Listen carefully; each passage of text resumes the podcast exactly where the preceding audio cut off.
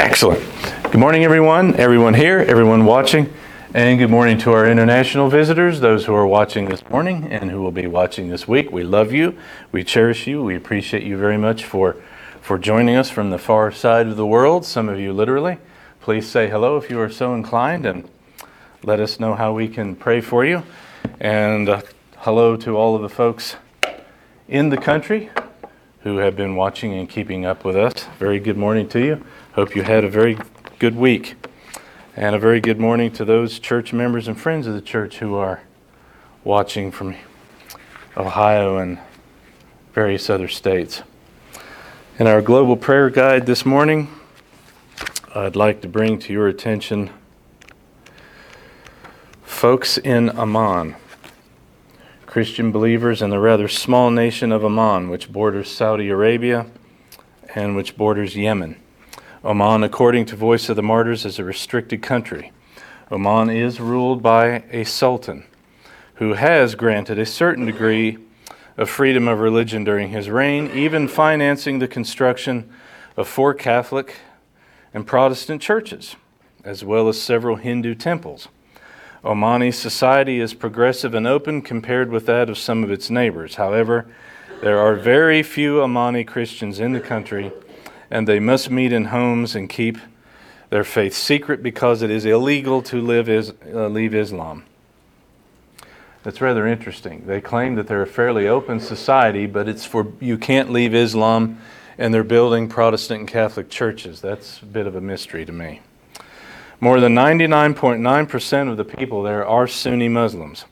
Family members pressure those who convert from Islam to Christianity, and the government will intervene if Christian converts become well known or cause shame in their community. Very strange situation there, obviously. The few known Christians of Omani background must worship in absolute secrecy and maintain their Islamic identity in public foreign Christians? Here's the answer foreign Christians are permitted to meet, but they are not allowed to meet in homes or evangelize other Omanis. Both the Omani church and expatriate Christians face the dilemma of whether to obey the government or to obey the commands of Christ. The Bible Society is allowed to sell Bibles and Christian literature inside the country, but Bibles cannot be sold to Omanis. There is only one Christian bookstore in Oman's capital, but Omanis can easily access digital and audio Bibles online. There's the key. Voice of the Martyrs provides Christian materials to workers for distribution inside the country and helps with the training of local believers in evangelism and discipleship. So please pray for our brothers and sisters in Oman. Lord God, our Heavenly Father, thank you for this very, very beautiful day. And thank you for the warm, cheerful weather and sunny skies, more so than usual than we've had this November. Thank you for each and every one of these beautiful days, for which we are very, very grateful. Each of these wonderful days, which points to the perfect world to come that is on its way, that Paul constantly reminds us of in this letter. Our ultimate destination and our ultimate reality. Please hear our prayers, Lord, in behalf of brothers and sisters, members of the one body of Christ, the one true church in this world, our brothers and sisters in Oman. Help these folks in their very difficult situation. Convince the leadership there to not just give lip service to some freedoms and liberties in their country, but to truly pursue it and to permit it. I pray that you will guard these brothers and sisters and keep them safe, keep them safe from harm, even regrettably from their own families and from their own neighbors. Give them the bravery and the courage that they need to serve you. Help us to get the word of God to them by any means that we can. By these messages and Bible study sessions that are recorded, but I pray that you will help them by way of technology to gain access to sacred scripture and thereby be able to apply it, translate it into action in their life. Open the hearts and minds of everyone who will be watching and listening the exposition, the teaching of your word in our community, in our country, and around the world. And we are very grateful for everyone who has been watching and listening and participating, especially those who from, are from afar. We pray for every member of our congregation present and away. Keep them safe. We pray for our friend Bruce Boyd and for his family to recover from their recent illnesses. We pray for our sister Jean for her back and for her legs, and we pray for wisdom and guidance with the doctors and technicians to treat her in the way that she needs most. We pray for Dan and Kim's church in Springfield for the difficult times that they are going through. Give them wisdom and the guidance of your Spirit to stay true to your word and to your principles and to do the right thing. Shower your grace and your favor upon them in their difficult time. I pray for Melanie's brother who has COVID. Please heal him, raise him up off of his sick bed, reveal yourself to him and his family in a very special way, as you wish to do through any difficult situation or circumstance we may encounter. We pray for our sister Claudia. We pray for her complete healing, and we thank you for her witness and for her example to this church and to her family. And I'm certain to everyone who encounters her in the doctor's office or the hospital. And we rejoice for you keeping her in good health. I pray for our niece and her baby, born yesterday. And I pray for this child and for this family. May they stay true to you. And I pray for this child that this baby would receive salvation in Jesus Christ our Lord and come to know you and be a champion for you and your truth in this child's life, all life long. I pray for Mr. Fred LaCuesta and for his illness. Please heal him and help him to be a witness and example to whoever he will be encountering during his recovery. Please hear these very imperfect prayers and please honor our prayers on behalf of those for whom we are praying. We pray for brothers and sisters around the entire world, one body, one church, one kingdom, one new people, one new humanity in Jesus our Lord. And we thank you that no matter how the old dragon stomps and foams and rages about this world and rearing his ugly head as he is in this country, that the gospel of Jesus Christ is still growing, is still spreading, and will not ever fail or will not ever fade. Help us to do our duty as Christians, to be a bright and burning light for the kingdom of Jesus Christ and for the gospel of Jesus Christ. And of course, we pray for our own nation and for the difficult time that we are going through the battle to preserve freedom and liberty and to preserve America as it was founded. Help us to do our duty not only for ourselves, but I am amazed at all of the persons from around the entire world who are letting us know that they are watching and they are listening and they are counting on us to keep the sacred fire of liberty alive some way, somehow in this world. Help us to not let them down either. May the meditations of all of our hearts this morning, may the words of my mouth be pleasing to you, O Lord our God, our one and only rock and redeemer.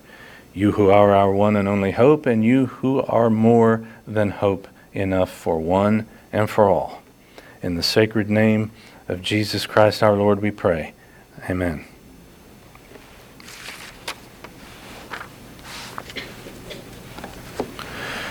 Would you stand, please, for the reading of the word of the Lord? Continuing on in our journey through Paul's letter to the church in Ephesus. Ephesians chapter 4, verses 1 to 6. There we are. Having trouble keeping my Bible in place up here this morning. Ephesians chapter 4, verses 1 to 6, Paul's exhortation to unity. I, therefore, the prisoner of the Lord, entreat you to walk in a manner worthy of the calling with which you have been called, with all humility and gentleness, with patience, showing forbearance to one another in love, being diligent to preserve the unity of the Spirit in the bond of peace. There is one body and one Spirit, just as also you were called in one hope of your calling, one Lord, one faith, one baptism, one God and Father of all, who is over all and through all and in all. These are the words of the Lord. Thanks be to God for them. Thank you, folks. You may be seated. So now, if you notice, Paul turns to instruction, he turns to exhortation, he turns to giving specific instructions.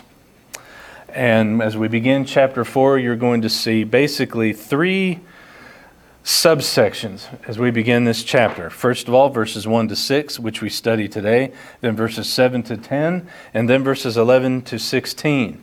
And these three little subsections of verse, uh, pardon me, of chapter 4 are what we would call life application or life application instruction based on the theological truth and the doctrinal truth that he has been teaching us in this letter thus far. Basically, chapters 1 to 3 is doctrine and theology. Then life application, chapters 4 to 6, the remainder of the letter.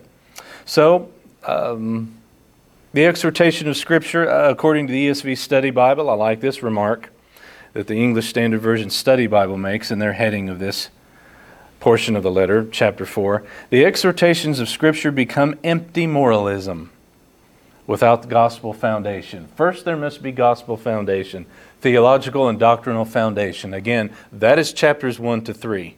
And then we apply the truth that we have learned in chapters 1 to 3 to our life. How then shall we live? How do we translate these words into action in our life? How are we supposed to live based on all the truth that Paul's confronted us with chapters 1 to 3? Well, that is going to consume the remainder of the letter, chapters 4 to 6. So, in verses 1 to 6, in particular, the passage we'll unpack today, Paul exhorts the church to unity.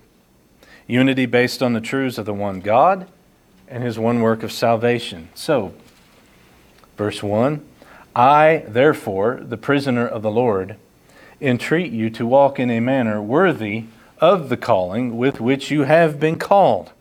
So, first of all, again, Paul is going to now teach life application. As I like to say, translate these words into action in your life. In the chapters to follow, 4 to 6, we will have very clear implications of all the theological and doctrinal realities that he has been confronting us with up to this point in the letter.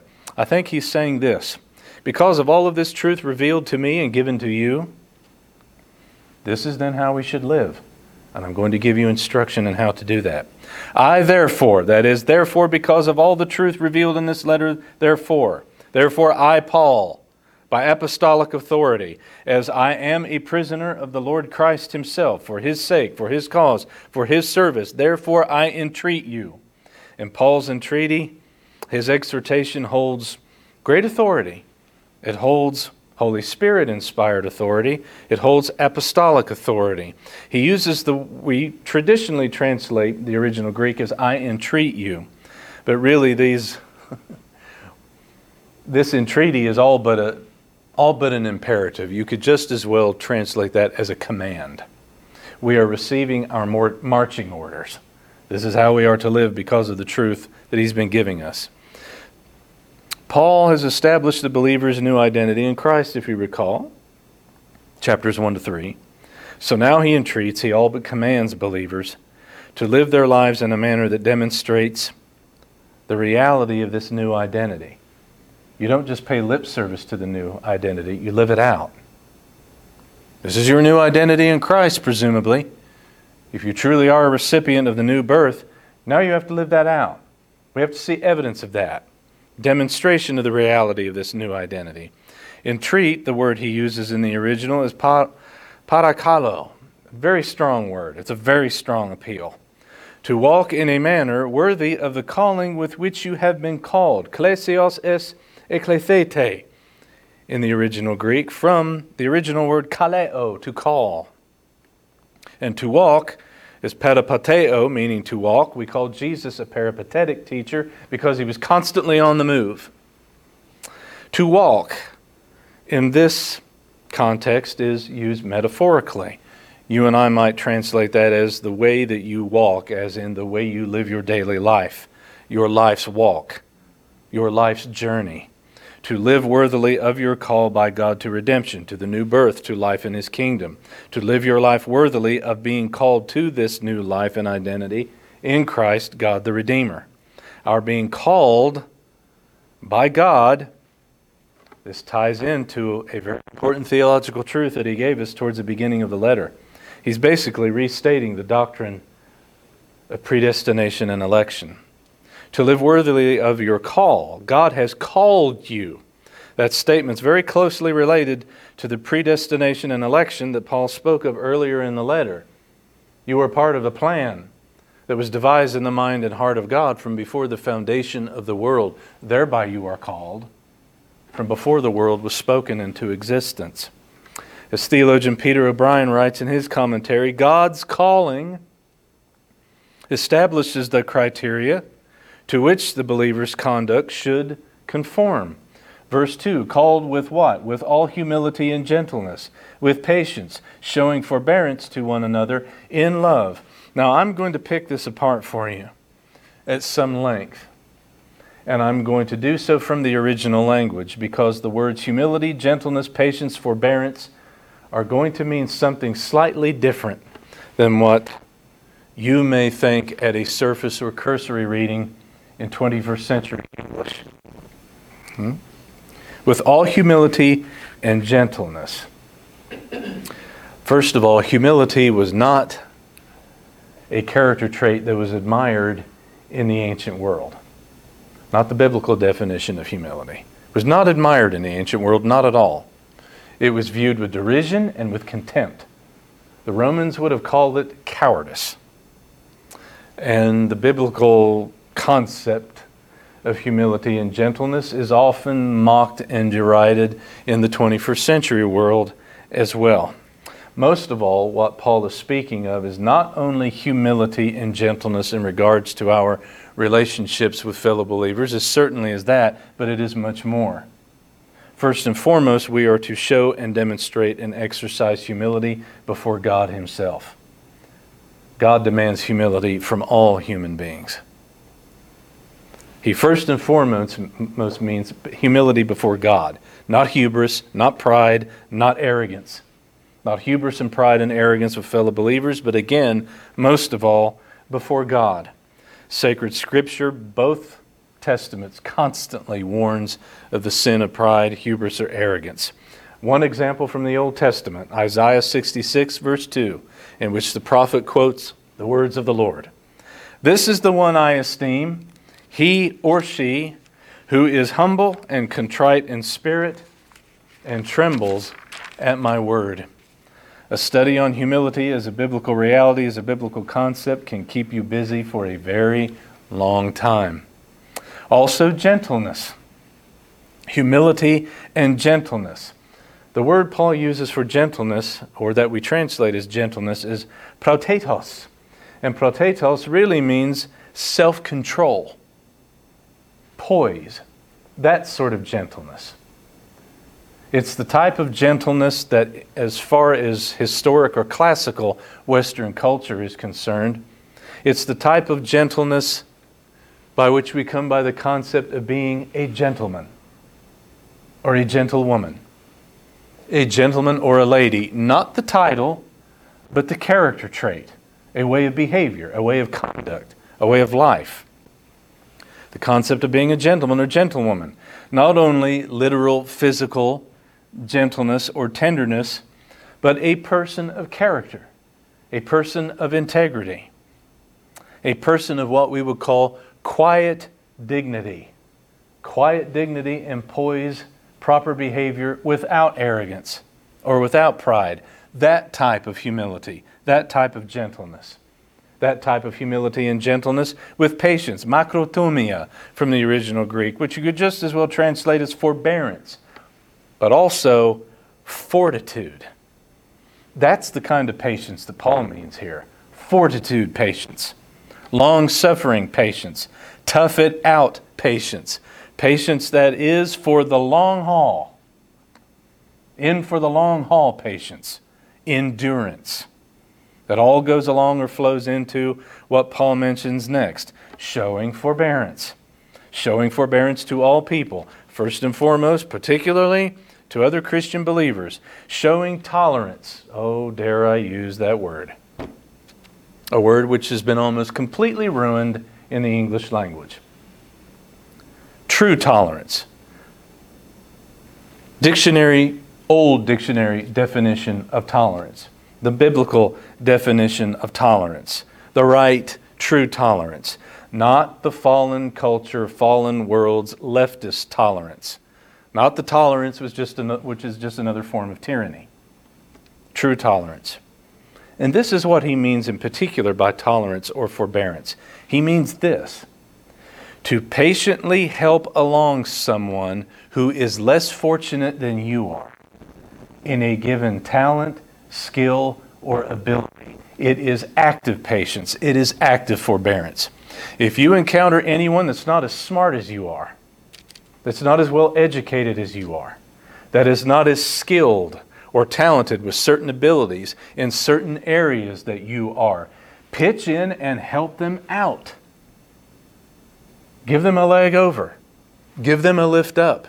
It's active, it's that kind of forbearance. Reach out and help someone that in some way is not as gifted or blessed or able as you are. That's what he means by showing forbearance. And all of this demonstrated to one another in love. And yes, the Apostle John would be very happy.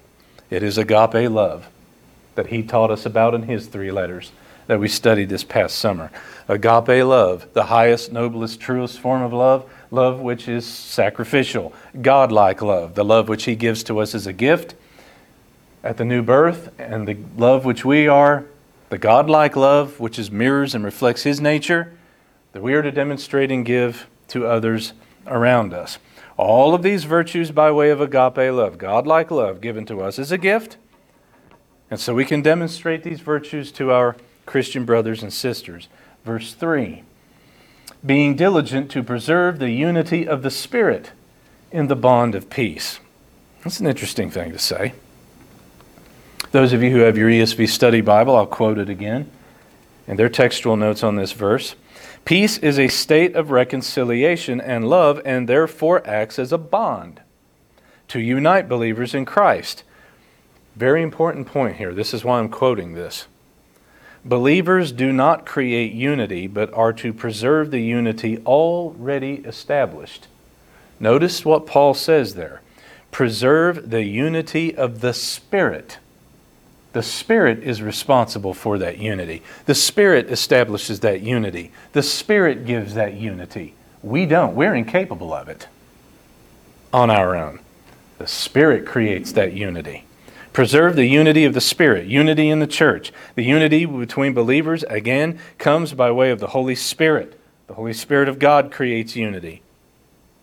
We are given instructions to preserve or maintain that unity that the Holy Spirit has created or established. Peace, erenes in the Greek, and that beautiful Hebrew word shalom.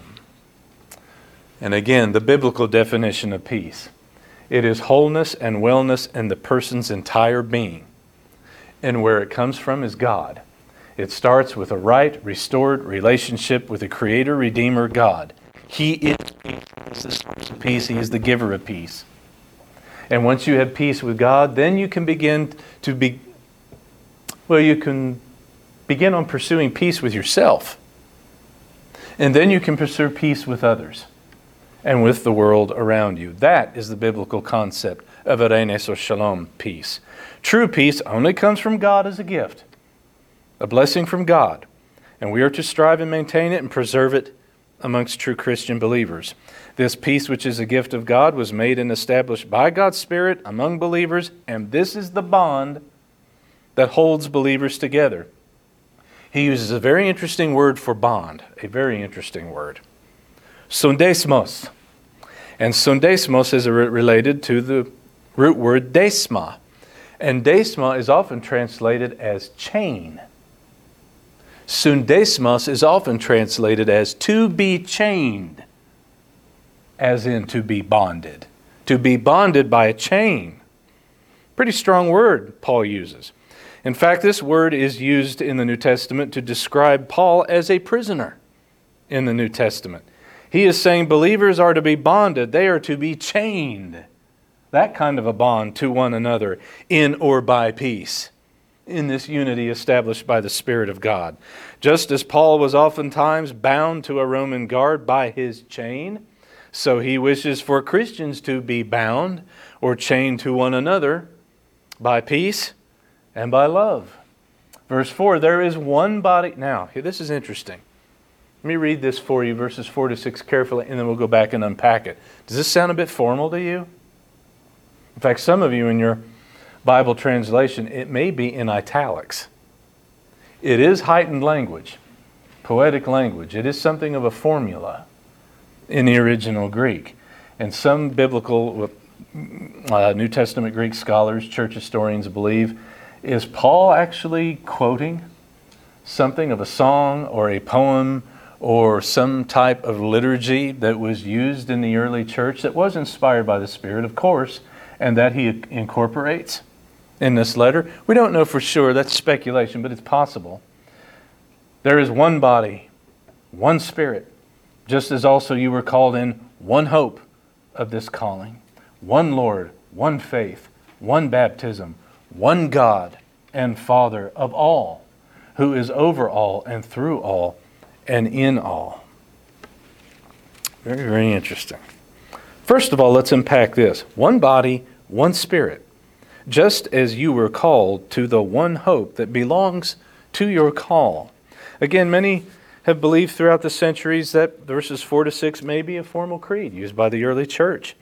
Inspired and included here is a declaration of Christian truth that is to bind all Christians together. It's certainly that. We're not certain of this speculation. Very well may have been the case.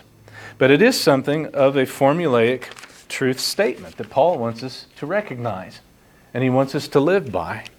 There is one body and one spirit. In other words, what He's saying is this there is one true body of God's people in this world, the church. And there is one Spirit which makes this church a body, the Holy Spirit of God Himself. As theologian S.M. Baugh writes in his commentary, I very much like a few points he made upon this statement. The true church is unified as what we call, what Paul calls the body of Christ.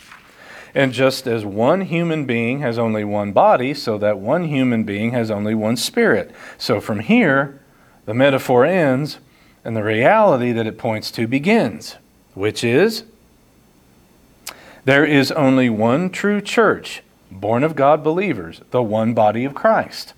So also, this one church, this one body, is filled by the one Holy Spirit of God, who unifies the church with his glorious presence and brings access to the Father to all who make up the one church. Christians do not lose their individual existence to be absorbed somehow into the divine presence. No, that's Eastern paganism. But the one Holy Spirit of God, poured out in the believers' hearts, ties them mysteriously together in union with Christ and with one another. End quote. One Spirit, Paul is saying. This is very important. Let's go back to these folks who are receiving this letter for the first time 2,000 years ago. This is a radical concept for them. One God, one Spirit that binds us all together as one people. That's radical to them extremely radical to them. These are former pagans. They would have believed in contending with many spirits and many divine spirits of this entire pantheon of Greco Roman gods. One must, this is Paul's instructions, you've got to get rid of all of that. That's false. That's wrong. You must renounce these other spirits. There's only one true divine spirit.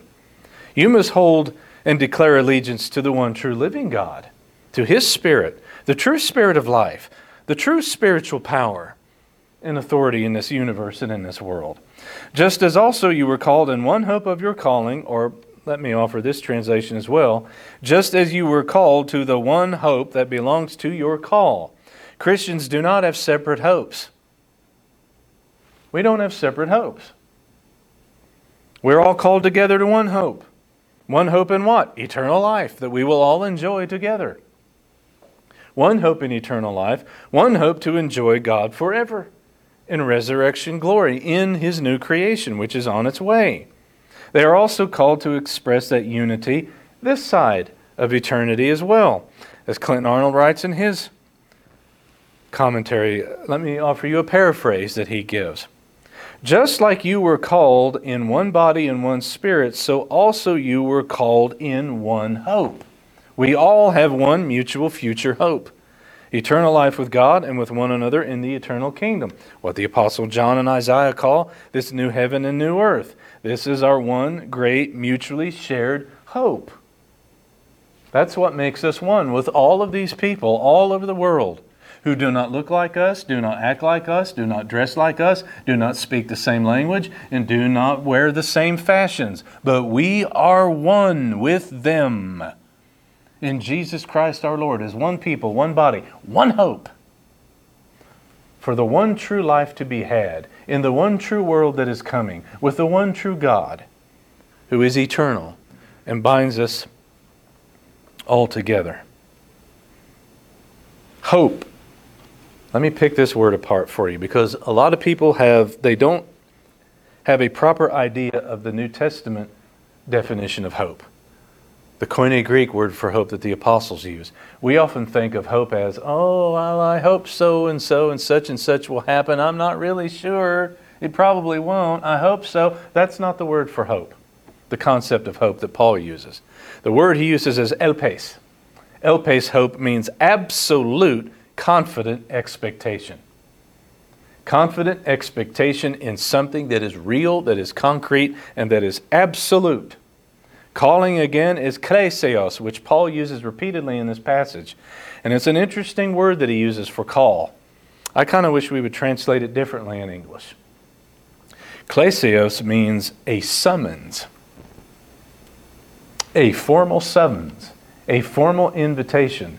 You are being formally invited and summoned by the King of the universe. That's what kleseos call means. Verse 5 One Lord, one faith one baptism.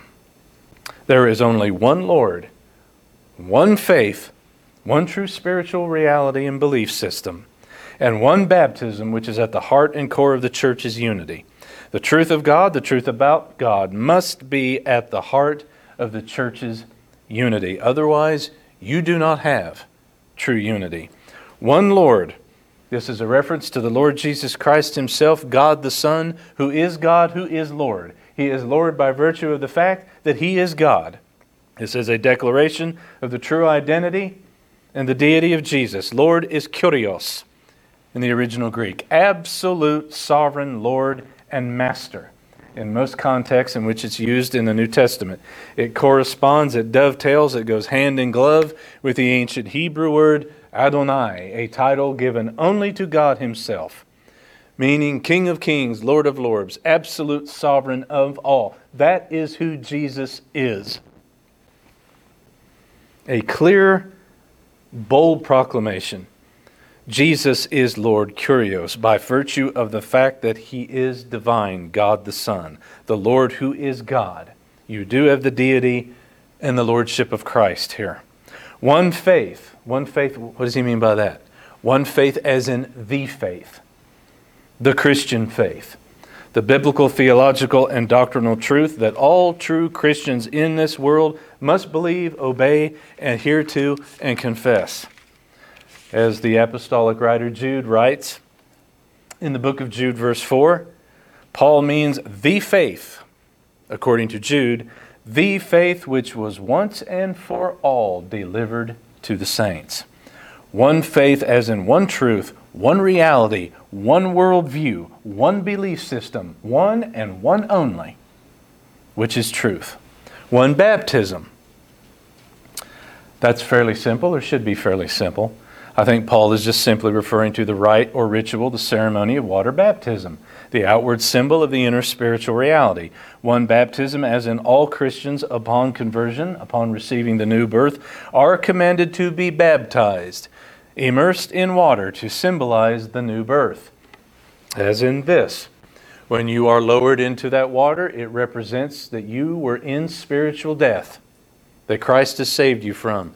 When you are raised from that water, it symbolizes that you have been raised to spiritual life, the new birth in Christ.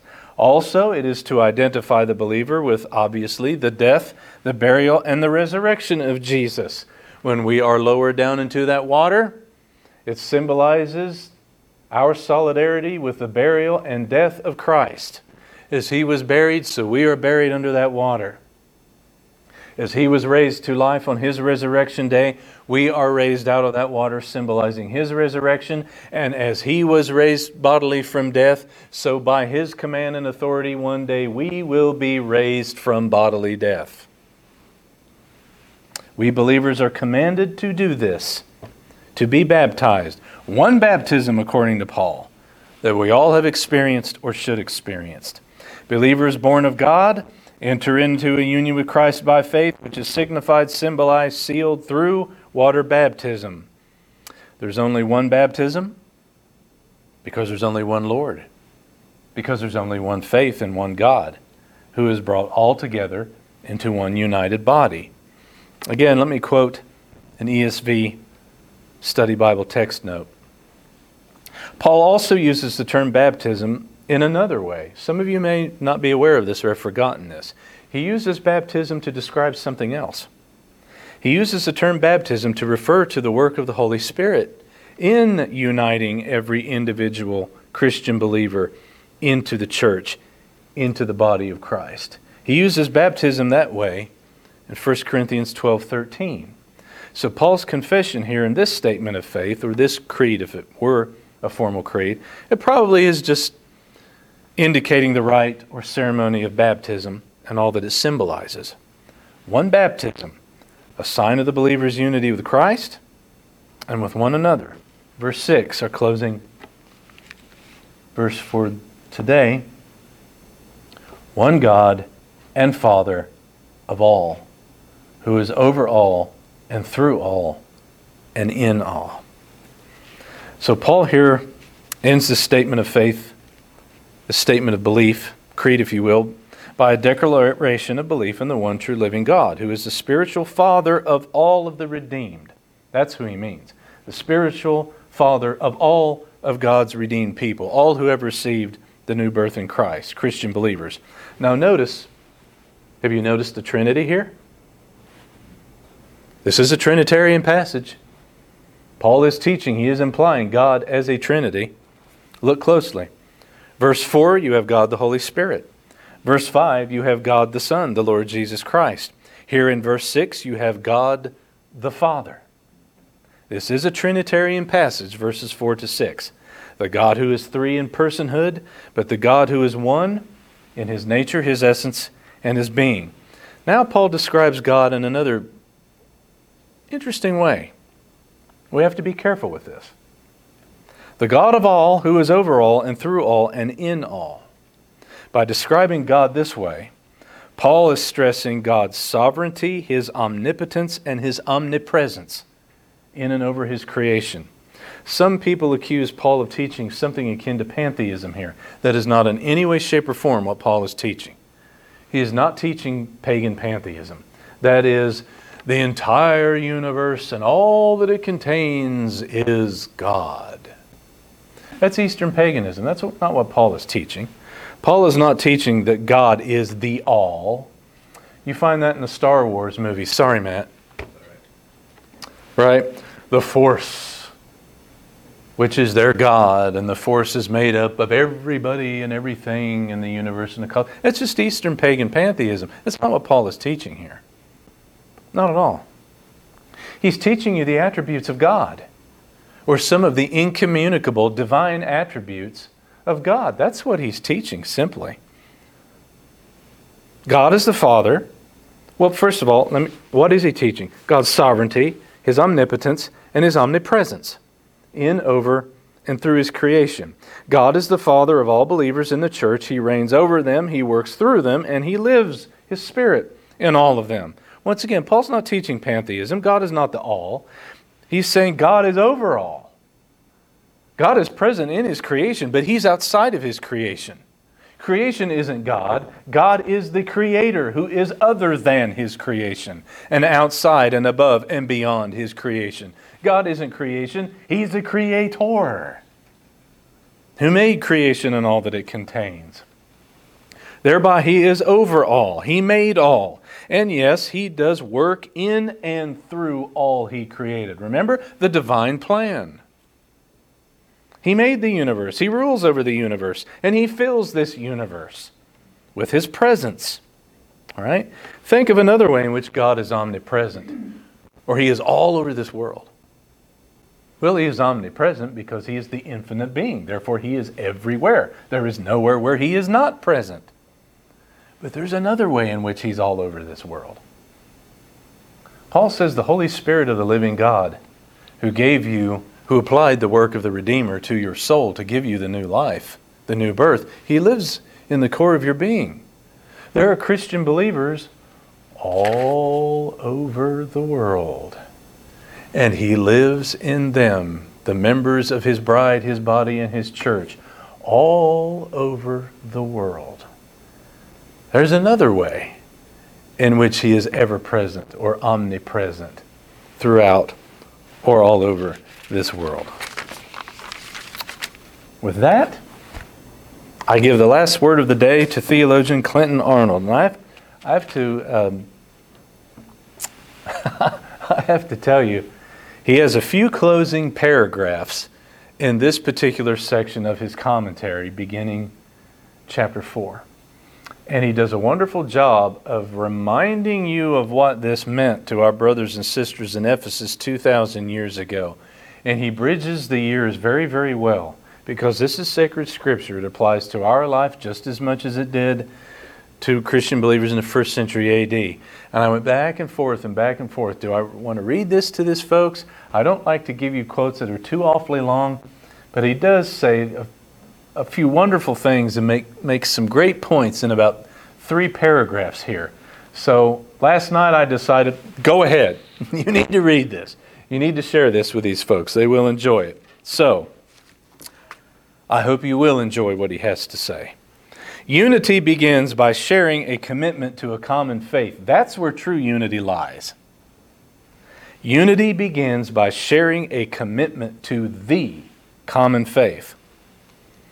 As a central part of his appeal to unity, Paul makes this places this confession of faith here. These creedal statements are some of the core truths upon which all of these believers must agree. They were truths about God that informed how they worshiped Him, how they taught new believers, and what they were to celebrate when they came together to meet and to worship. The reality is that the non Christian community in Ephesus, at the time this letter was written, would have viewed these statements as myopic, intolerant, and even scandalous. For a group of people to abandon the worship of all of the old traditional gods and goddesses, and now proclaim that the God of the Jews, the God of Israel, was the one and only true God, they would have considered that outright defamatory. The hard truth is that Paul's intent for these Ephesian believers is that there would be no one in the congregation of believers in this city, in this area, who still worshiped Artemis or Diana or any of the others for spiritual help and insight. The confession of one God, one Lord, one Holy Spirit of God implies the renunciation of all other gods and spirits who once held the allegiance and attention of these Ephesian believers. This kind of unity Paul envisions for the new humanity, it far transcends any other kind of unity that could be achieved in any other human network, united around any other common cause. People living in Ephesus, for instance, well, certainly they experienced a certain level of unity in their relationships or friendships with other members of their trade guilds, their civic pride, or participation with fellow retired soldiers from the Roman military.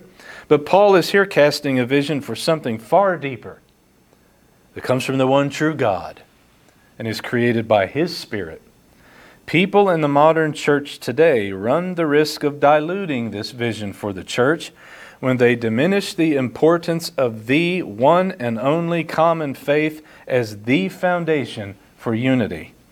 There can be a temptation to overlook essential differences in the core elements of the faith in a quest for simply just getting along with one another. This leaves only a veneer of unity, not the true unity in the way that the Lord has intended it. The unity of believers stems from a common calling by God. Unity is based on a relationship with the one true God who has called us into a bond with himself. Four different times in this passage, Paul uses the word call, summoned, invited, as part of the basis of his appeal. This calling or summons is God's invitation to each of us to respond in faith to his offer of salvation and to become a part of the new humanity that he is gathering to be his very own, based upon his choosing us first. This calling is our opportunity to experience God's grace, mercy, and love because he redeemed us, because he has forgiven our sin, and he has united it with his Son in resurrection and exaltation. It is our privilege to experience peace with God because of all of this. A closeness and intimacy with him by virtue of our identification with Christ. This calling is your new identity. Understand it, live it. Because we share this profound experience of redemption, salvation, and union with the Lord, and a common glorious future with His people, this is the powerful bond of unity. It leads us to worship the glory of our great God and Savior. Recognition of our calling by God he chose us first. Our salvation is all the work of God. This should go a long way in diminishing our sense of self importance. And this should enable us to cultivate the humility that Paul speaks of here, which is so foundational to unity. God did not choose us and call us because we were so wonderful. Our calling represents God's initiative and His unmerited grace upon us. As theologian Peter O'Brien notes, we are a society of pardoned rebels upon whom the King of the universe has showered his favor. Sovereign Lord God, our Heavenly Father, thank you for the magnificent truth that Brother Paul teaches us this day. And thank you for his instructions and how we are to apply this truth to our life.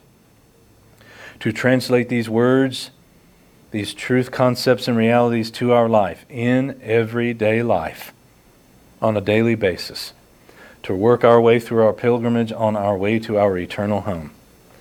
Help us by the power of your Spirit to have the courage and the ability and the faithfulness to obey these words and live them out in everyday life. For one another, and first and foremost for you, our one and only Lord our one and only God, our one and only truth, our one and only hope, our one and only Redeemer, and in the end, our one and only true reality. In Jesus Christ our Lord, we pray. Amen.